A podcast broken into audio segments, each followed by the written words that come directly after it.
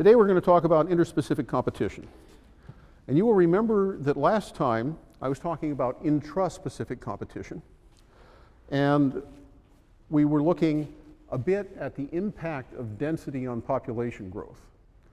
And I want you to remember that if an individual is encountering increased population density during its life as it grows from a zygote up through an adult and reproduces, the effect of increasing density will be to decrease its growth rate. It will be smaller when it matures. It will have fewer babies. Often the babies will be of lower quality, and the mortality rates in the population will be higher. So that's the general impact of intraspecific competition. However, animals don't live in a world, and plants don't live in a world where they only encounter other members of their own species. They're often living in a complex ecological community. And so what we want to do is understand what happens to them in a complex community. And I'm going to do this by showing you some classical descriptive patterns, then move through to some experiments that demonstrate competition, give you an abstract conceptual framework in which to think about this, and then return to the complex reality of competition at the end. Okay? So, a reminder that it's often uh, useful when you're thinking about interactions between species to just use simple logic. You'll remember in an earlier lecture, I said, don't be afraid of using simple logic in constructing your papers. This is the kind of thing that could lay down a nice, simple introductory logical framework for something that you're dealing with. This particular one is about biological interactions in, in communities. So if species 1 effect on species 2 is in this column, and species 2 effect on species 1 is in this column, and species 1 has a negative effect on species 2, and species 2 has a negative effect on species 1, then we've got competition. If species 1 has a positive effect on species 2, and species 2 has a negative effect on species 1, then species 1 is food, and species 2 is eating it, and you've got predation, parasitism, or grazing. If species 1 has a negative effect on species 2, and species 2 has no effect on species 1, we call that amensalism. And you can contrast that with commensalism, where the relationship is plus zero. So here, for example, species 1 might be benefiting uh, its effect on species 2 is positive, so species 2 is benefiting from its presence, but the other, there's no effect the other way around. So basically what's going on here is species 2 might be living in species 1 but not impacting it otherwise. It might be very small or it might not, you know, it might just fit in in a very comfortable way. So this kind of plus minus framework is a useful overall way to see what we're concentrating on today, which is competition. And here are some of the natural history patterns that suggested to ecologists that interspecific competition is important in nature. This is one of Jared Diamond's observations from, the uh, from New Guinea. And this is a thrush. There are a couple of species of, tr- of thrush there. There are two species in the same genus. Usually, when two species are in the same genus, they're ecologically pretty similar. They tend to eat pretty similar things. And the interesting thing about this pattern is that you're, you're going up a mountainside and this species is getting more and more and more abundant, and then suddenly it disappears. And if you're coming down from the top of the mountain, this species is getting more and more abundant, and then suddenly it disappears. Right here at about 5,500 feet elevation, just about one mile high. So it looks like the two species are butting into each other, and they're excluding each other right at the point where they're each doing really great. So that's a suggestive pattern. It doesn't demonstrate that the reason for the border here is uh, interspecific competition. Anybody have an idea what else might do that? They each carry a disease that knocks out the other one. Okay, that'll do it. Uh, there could be, it could be that this one actually uh, can resist a predator that eats its eggs or something like that. And this one can't resist that predator, and vice versa. So it could be apparent competition. Okay, without an experiment, you don't actually know what is making that sharp line. But it's suggestive. It looks like it could be competition. Then uh, Robert MacArthur did a lot of work on warblers for his PhD thesis. And the thing that you want to concentrate on in this picture is the different parts of a spruce tree that the different warblers use. So the Cape May, if this is a diagram of half a spruce tree cut in half, using the middle and lower inner part. The Blackburnian warbler is using the outer middle third about. The bay-breasted warbler is using about the upper outer third. The black-throated green warbler is using some of the inner part here, and the myrtle warbler is down inside the tree about here and then down close to the ground. So it looks like the warblers of North America have taken the spruce tree and they've divided it up so that they don't run into each other too much, and they're each using a different part. That's an interesting observation because if you think about it, what it means is that they're guaranteeing that they're going to run into more intra-specific competition. They're avoiding inter, but they're running into more intra-specific competition.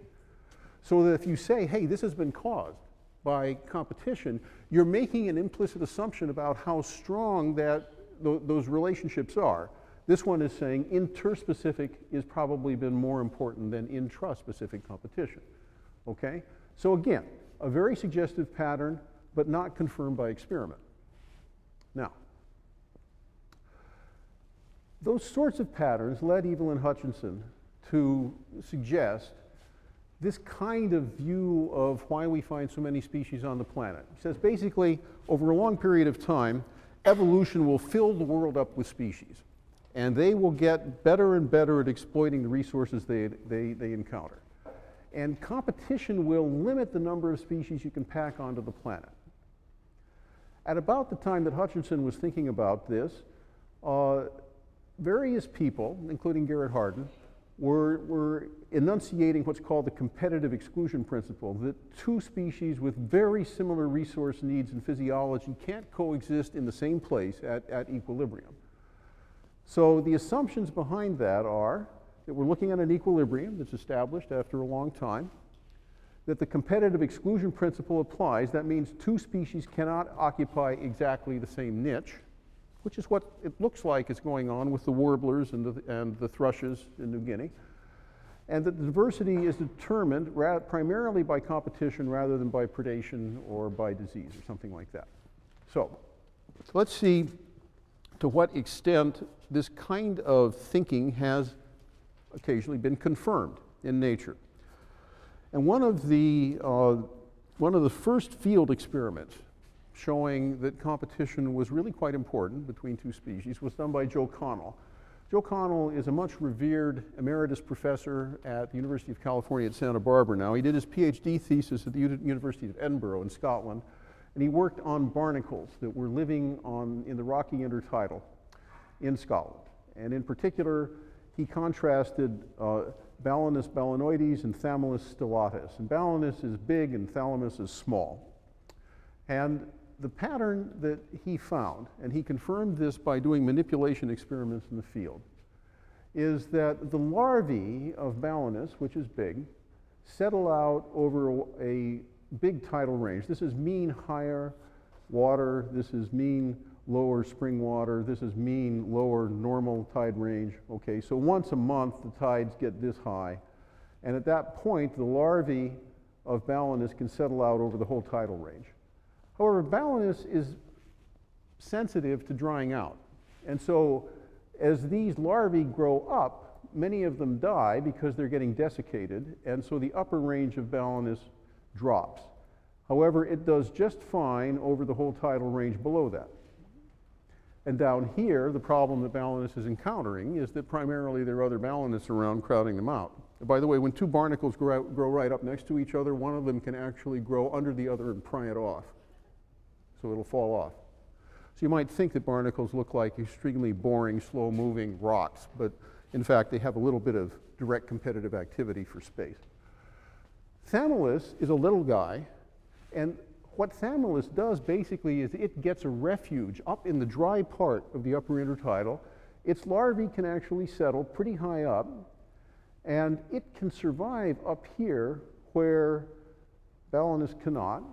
So its problem is primarily getting scrunched by Balanus at lower tidal ranges.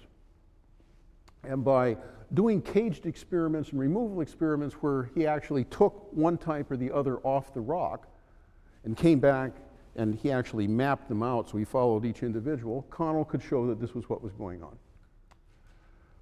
Another famous set of early competition experiments were done by Gause. Gause was a Russian ecologist who became a Russian epidemiologist, and he did some early work back in the 1920s using paramecia. And he used three species, Aurelia caudatum and Bursaria. And what he showed basically is that if you grow them alone, this is their density that you can measure per, per, per milliliter. And if you grow them together, that Aurelia will exclude caudatum completely, and that if you compete caudatum and Bursaria together, they can actually coexist. So from these early experiments, it did look, by the way, in, in this circumstance, they are both persisting at much lower population densities than when they're alone. You can see that from the y-axis. This goes up to 75, that goes up to 200. So they are depressing each other's densities. You can tell that they're competing because of that observation, but they manage to coexist. They don't go extinct. So it looked here like there were two possible options. One wins and the other goes extinct, or they coexist. Now, over the last 50 or 60 years, there have been a lot of competition experiments done. And uh, after Connell and then later Bob Paine, who was working more on predators, uh, did these removal and, and, caging experiments, people had a, a, frenzy of experimentation out in nature where they would remove one species and then see what happened to another. Nelson Hairston did it with salamanders down in North Carolina on a huge scale in the Appalachian Mountains and managed to demonstrate that if you pull one salamander out, the density of the other one increases and they grow faster and they have more babies. So you can, by removing one, you can demonstrate that there is competition going on. In all of those many experiments, one of the important take-home points is that the results are usually high, highly asymmetric. That means that the removal of one of the competing species has a much bigger impact on the other.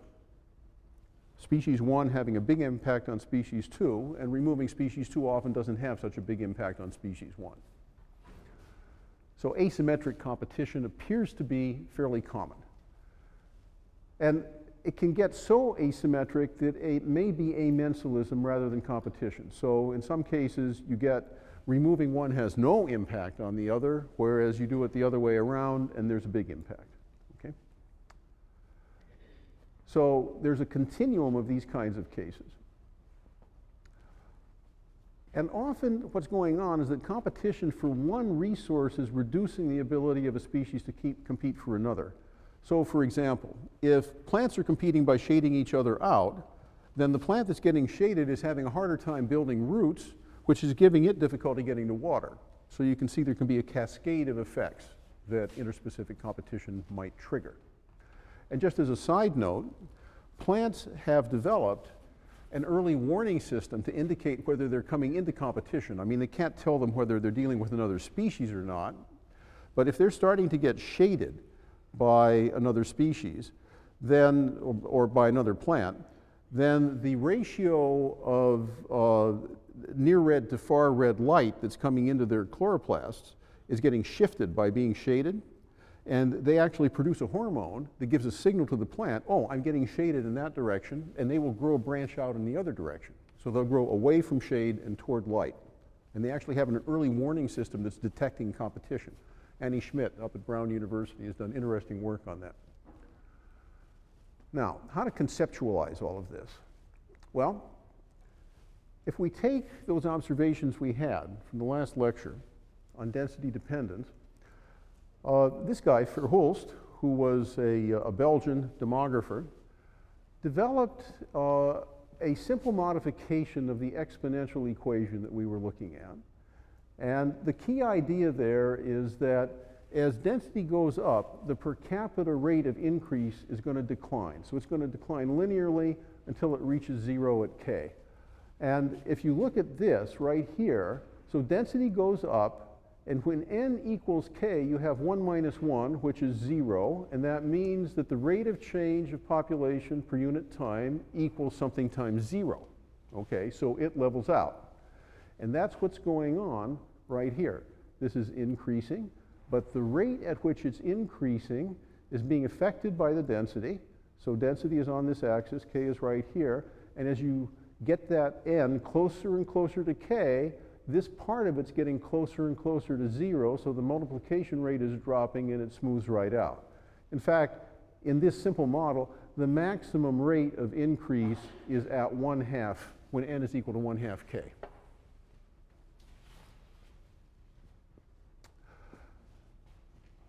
These are the two guys that extended that into uh, multi-species competition. Alfred Lotka and Vito Volterra. And Lotka was a demographer at Johns Hopkins uh, and worked, oh, between about 1915 and about 1935 mostly. And Vito Volterra was a really eminent um, Italian mathematician who had a son-in-law who was engaged in fisheries management in the Mediterranean. And the son-in-law would occasionally have dinner with the father-in-law and would bring to the father in law certain conceptual problems dealing with the fisheries. Like, well, let's suppose that we have two fish species that are competing with each other, but we can conceive of the fishing fleet being a predator acting on them. How should we predict the dynamics? And Volterra, who uh, really was a pretty profound mathematician, found these problems amusing and he tended to write down the answers on, on uh, napkins at dinner and hand them to his son. So uh, they were more or less throwaway lines for him. Now, the way that they, these two guys who came up with the same way of conceptualizing these problems, the way they conceptualized it was this. This is the essence of it right here. They're, they both decided that what they would try to do is basically use the single species framework and just convert the density of the other species into an equivalent number of this species okay? And that's what these alpha competition coefficients are going to do. And so they wrote down differential equations that have a term up here that includes the interspecific effects. And if you look at the logistic equation, which had that nice smooth approach to a saturation point, you'll notice that there's a chunk of these equations that looks just like the chunk of the, of, of the logistic equation, except they've stuck in this little term here. So what they're basically saying here is this. I'll read it out to you in English. The rate of change of species 1 is equal to the intrinsic rate of increase of species 1 times the number of species 1 which are present times a, uh, a factor that you're using to account for density. And the way you account for density is take the carrying capacity of species one and you ask how far away from that carrying capacity are we? Well, we have to subtract the number of species one which are there, okay? So we might be a long way away from carrying capacity because we have some of species one and we convert species two into a number that's equivalent to a number of species one. And we do the same thing over here. So this is very similar to k minus n over k. And you'll see that basically when this number here, n1 plus alpha 1, 2, n2 equals k1, we have k1 minus k1, which is 0 over k1. So as this gets larger and larger, the rate of increase is going to smoothly go to 0. So they did what is probably the simplest way to make that one species situation into a two species situation, and they did it by assuming that you could just convert one species into the other in terms of its impact on interspecific competition. Now, let me go back there for a minute.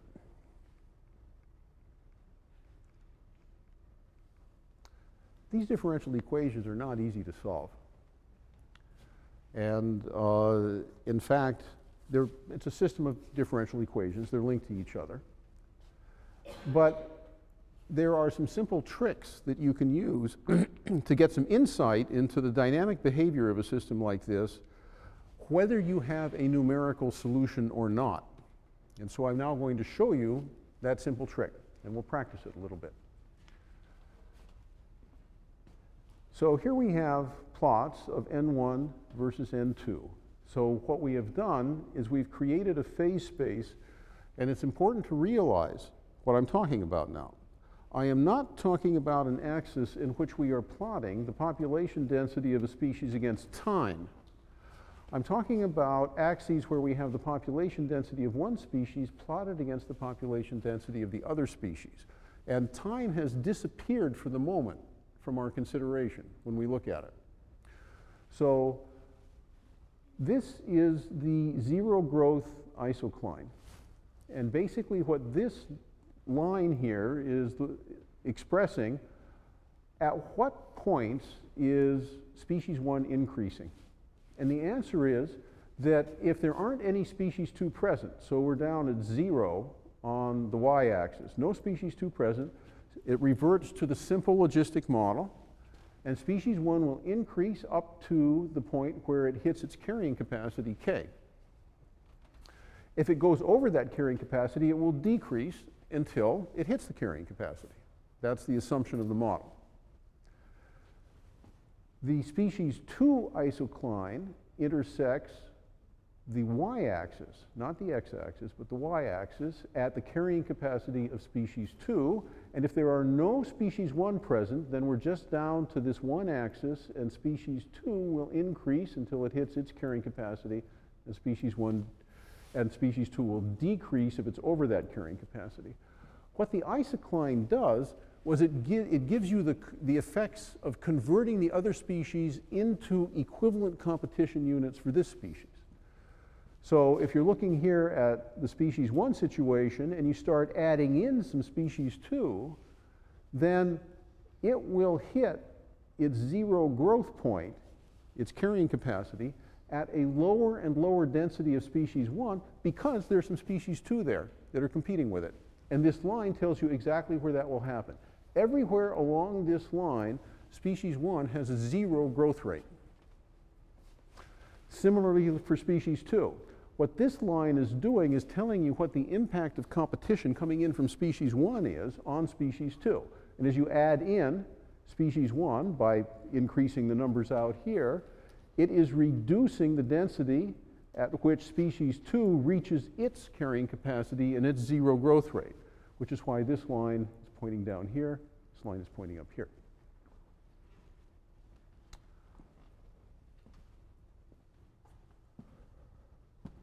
I'm now going to show you the four possible outcomes of putting these things together.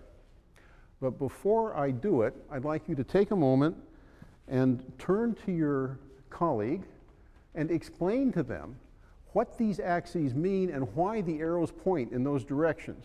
And then I'd like to take any questions about somebody that doesn't understand this, because when I show you the next picture, if you haven't that got that clear in your mind, the next picture is just going to be a little hard to digest. So take a minute and try to explain this to each other, and then ask me questions if you don't get it.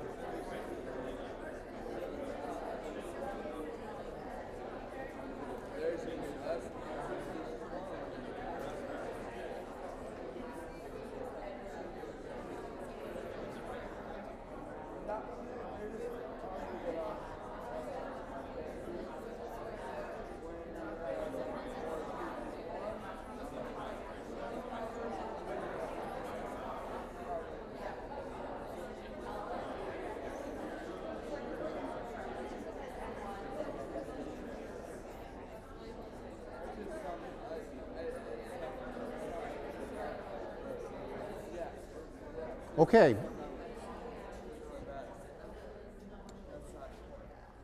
We have the opportunity for an immediate quiz on how well you got it, because when I show you the four possible outcomes, I can ask you to explain why the vectors move in the direction that they do. These are the four possible outcomes of competition between two species. The first one is that species one wins. And that species one here is always indicated in red. And you can always tell which isocline belongs to which species by looking at where, where the isocline is intersecting and how it's labeled, okay? So we know that this isocline belongs to species 1 because the K1 is on the N1 axis. And what you see here is that species 1 is able to grow to higher densities across the entire range of densities of both species than is species 2. And this intermediate area between the two lines, species 2 is above its carrying capacity and it's dying out. So basically, this is a case where species 1 excludes species 2 completely. It wins. It was that first case we saw in Gause's paramecia experiments. The other case is where species 2 wins. The black isocline belongs to species 2. We can tell that by remembering to look for wh which axis has the K2 on it. Okay? K2 is corresponding to N2 here, and it is above the isocline for species 1 over the entire range of possible combinations of mixtures of both species. And what basically that means is that species 2 can grow at densities where species 1 is declining, and it excludes species 1. The more complex and therefore more interesting cases are down here. This case is an unstable equilibrium. Above the isoclines, both species are declining. Below the isoclines, both species are increasing. They, if they happen to be at this point, it's an unstable point because if they just get a little bit off of it, the system wanders off in this direction and ends up going to be only species 2. And if it wanders a little way off down here, it goes off in this direction and ends up being species 1. And over here, you have the interesting case that you have coexistence. And that's where intraspecific competition is stronger than interspecific competition. And above the isoclines, they both decrease. Below the isoclines, they both increase. And that means that the critical thing to focus on is what's going on in these intermediate triangles here.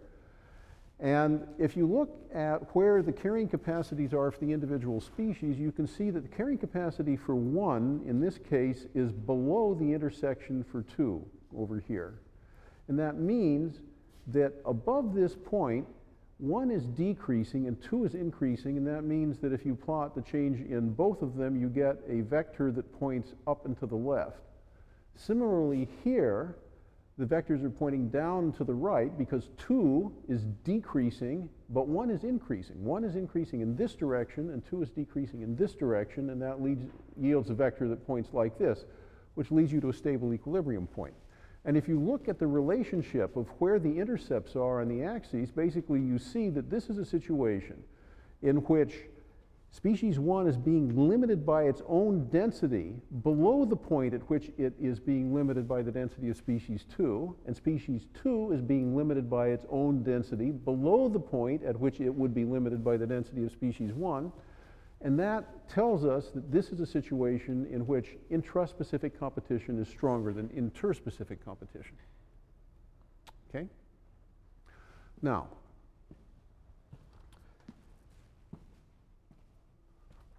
if you were faced with that issue on an exam, and I plotted N1, N2, and I just put down two lines like this, and I drew K1 here, and I drew K2 here. Which of the three cases do we have? Whoop. Which one?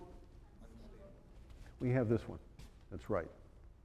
And the thing that you immediately want to focus on is what is the relationship of the intercept for itself to the intercept for the other species. And if the intercept for itself is above that of the other species, you have unstable, and if it's below that of the other species, you have stable. Now, do any of you feel confident that you know why this looks like that? If you were up here at the board with me, how would you convince me that I should draw the arrow in that direction? Yeah. You break it down into vectors, um, then you know that K2 has to be going down, Okay, so you could just make a sketch and say, oh, I know that K2 is going like that, and then uh, K1 is going to the right. right? Because at this point, it's still below its carrying capacity.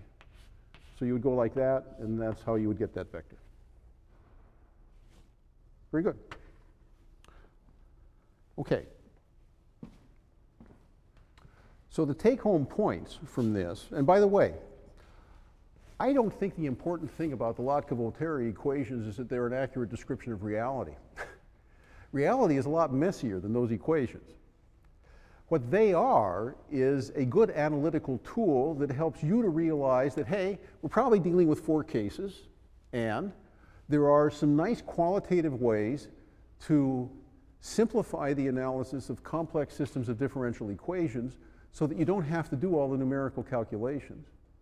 If you put those equations into something like Mathematica on the computer, you can draw out the vector fields over the entire phase space, and you'll get arrows pointing in all possible directions, and they'll be pretty and they'll look nice. But the essential thing is not that pretty picture, but the general qualitative result, and to know where things are generally going in each parts of the phase space. Okay? So, on the one hand, it's a method of simplifying a complex reality, and on the other hand, it's a neat analytical tool, and that's why I present it to you. It's not necessarily the way nature actually works. That's another issue. That's why we do experiments. Okay, so you don't really have to be able to solve numerically a differential equation to understand its outcomes. There are four outcomes in this case one wins, two wins, or there's an unstable or a stable equilibrium. And even the very simplest analysis of competition shows that coexistence is possible when intraspecific competition is stronger than interspecific competition. I'll give you an example of a system where that works. Go to Panama. Look around on the floor of the rainforest in Panama. Often you'll find yourself under a fig tree. Fig trees are very important in rainforests. Each time a fig tree drops to the ground, it is colonized by a fruit fly species. If a fruit fly arrives first at the fig, it will start to display, and then mating will go on. It will attract other members of its own species to that fig. However, different individual figs, just by random chance, will attract different fruit fly species. You know, you're just bumbling along through the forest, buzz, buzz, buzz, buzz, and you hit a fig. And then you say, hey, I found some places for our babies to grow up, come over here and mate with me. And so that's what happens. And because the resources are discrete and they're scattered across the floor of the Panamanian rainforest, what you have is a concentration of intraspecific competition within each fig. The mating behavior attracts more of your own species to the place where your larvae are going to grow up, and the larvae are competing with each other. Okay? So this process generates a situation in which you get stable coexistence.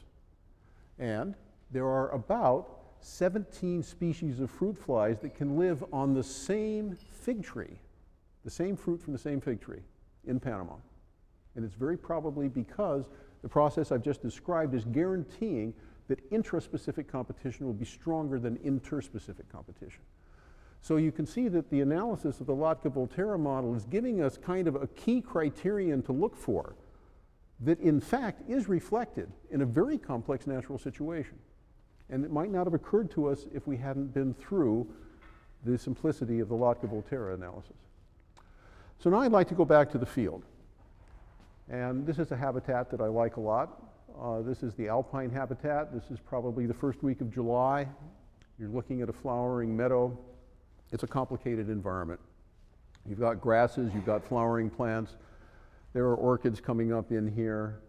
Uh, you know, in 10 square meters, you might have 50 or 100 species. Below the surface, there are mycorrhizae down in the soil. There are earthworms that are splitting up the subsurface habitat into three or four different niches. All kinds of stuff is going on here. It's complicated.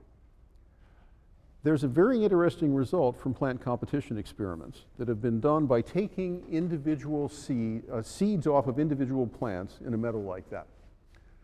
If you go in and you determine which are the next door neighbors of a particular plant in that meadow, so you take one individual plant and you ask, is it next to species one, species two, species three? Normally it's not going to have more than three or four neighbors. And you take its seeds back and you test it against a random selection of species in the greenhouse. So you take its seeds and you ask, is, are these seeds doing the best against the neighbors I found out there in nature, or just a random selection that I took out of the same meadow? Okay? And what you find is that they do better in competition with the neighbors than with the average of the larger collection of all species in the meadow. You ask yourself, well, how could that happen? That is something that's really a rather remarkable pattern because it's almost as though they had been selected to do better against those neighbors. But what process could do that? Well, the answer is that there's a seed bank and that there are seeds of many individuals from many different species that are in the soil all over that meadow. And in the spring, when they sprout out, there's selection. And that selection is mediated by competition and it's acting on seedlings and juvenile stages. And both intra and interspecific competition are interacting to determine who survives to be adults. And the ones that we see as adults are the ones that have made it through that competition screen. And if, you know, there were 20 or 30 or 50 possible seedlings that were starting up to yield just one plant surviving, you can see how that pattern would be generated. And so, in every generation out in the meadow, interspecific competition is mediating the distribution of the plants that we see. And the fact that selection is effective is an indicator that there's a lot of genetic variation within each of those species for competitive ability. This selection couldn't work unless there were genetic variation among individuals in each species, so that each species consists of a whole variety of possible competitive mechanisms. Some of them do well against one neighbor, some of them do well against another. As a result of which, you get the maintenance of quite a few different species in the meadow and quite a few different genotypes within a species, both. Okay, so to sum up interspecific competition,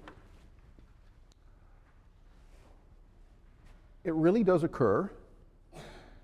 It does help to shape communities in nature. It's not the only thing shaping communities in nature, but it's one of the things that shapes them. And it is often asymmetric. So often you have a situation where the bully wins. It's frequently been demonstrated both in field and in lab, and the best way to demonstrate it in the field is to remove one species and see what happens to the other. There is an analytical framework called the Lotka-Volterra model that helps us to understand and pull together the results of these experiments, and it points us to a key conclusion. And the key conclusion is that you'll get coexistence when intra-specific competition is stronger than interspecific competition. This kind of model and others predict that both competitive exclusion and competitive coexistence are possible depending on the circumstances. And so it was a probably a mistake to enunciate the competitive exclusion principle as something that must apply at all times and all places in ecology because under the particular circumstance of strong intraspecific competition, coexistence is possible. Exclusion is not the only logical outcome. Okay, next time, predation, disease, and I'm going to be very interested to see what you do with it.